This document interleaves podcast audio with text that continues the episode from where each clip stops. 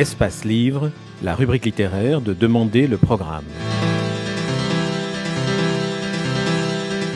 Espace Livre, les rencontres d'Edmond Morel. Éric Orsenna, première partie.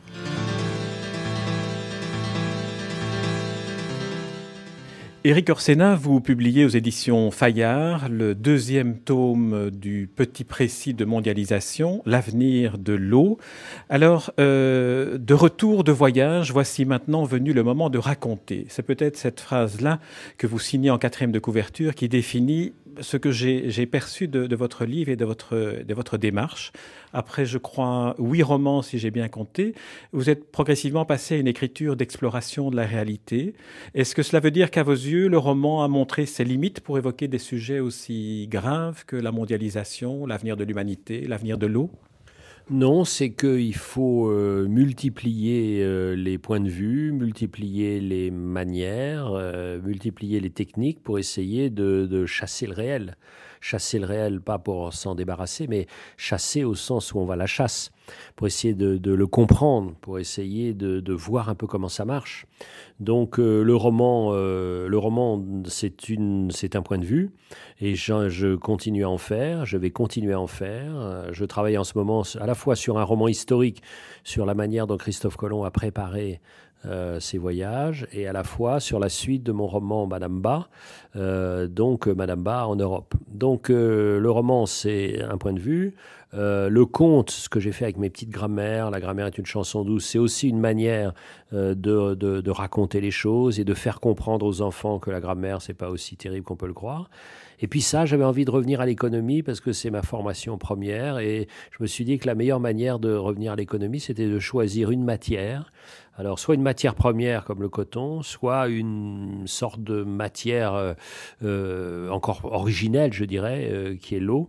Et donc, pourquoi ? Parce que à chaque fois que vous prenez une matière concrète, vous entrez dans la réalité. Vous rencontrez des gens, vous voyez des lieux, et vous comprenez assez bien la planète. Ce qui m'intéresse avec l'eau, c'est que c'est à la fois un sujet passionnant en tant que tel, mais en même temps, c'est le reflet de la situation de la planète, et notamment un reflet de la manière dont les êtres humains savent ou ne savent pas partager et préparent ou ne préparent pas les guerres à venir. On va revenir à votre livre, qui est illustré par une couverture qui est un peu à l'image de ce que vous faites, me semble-t-il, comme démarche d'écriture. Elle est un tableau de Thomas Baines. Thomas Baines était explorateur et peintre. Alors, votre livre est une sorte de récit de voyage, raconte 2 années d'exploration du monde que vous avez fait, et vous ramenez une histoire, un récit écrit à la première personne. C'est ce qui en fait tout de même un livre d'écrivain aussi. C'est un livre d'écrivain, c'est un livre de voyageur, c'est un livre d'écrivain-voyageur, c'est un livre subjectif, c'est un livre qui n'est pas exhaustif, c'est un livre qui... vous savez, au début, je cite un écrivain dont je ne connais rien, qui est un Australien, et qui dit pour faire une telle somme sur l'Australie, pour essayer de comprendre l'Australie, il faut « a will to fail », c'est-à-dire une vraie volonté d'échouer. Donc, l'eau est tellement vaste, tellement diverse, tellement riche que de toute façon, on va échouer. Donc, l'idée, c'est d'aborder les questions principales, mais toujours en étant dans des lieux et toujours en rencontrant des gens. C'est-à-dire, j'essaye de croiser au fond mes 2 tendances et mes 2 compétences, si j'en ai, c'est d'être à la fois romancier et puis d'être économiste et d'être conseiller d'État. C'est-à-dire, j'ai pas envie de faire des dossiers. J'aurais pu faire ça. Alors, quelle est la grande question des barrages, ou alors quelle est la grande question entre le privé et le public ? Non, moi, ça m'intéresse que si je vois des lieux précis, et parce que l'eau est locale, c'est ça qui est intéressant. L'eau est géographique. Donc, j'aime de manière générale très peu les idées générales, mais l'eau, ça tombe bien puisqu'il n'y a pas d'idée générale de l'eau. Votre livre est écrit dans un style qui est extrêmement particulier et que moi j'ai beaucoup aimé. D'emblée, vous nous précisez ce qu'est le personnage. Et là aussi, on retrouve une notion de roman et de romanesque. Le personnage principal, c'est l'eau.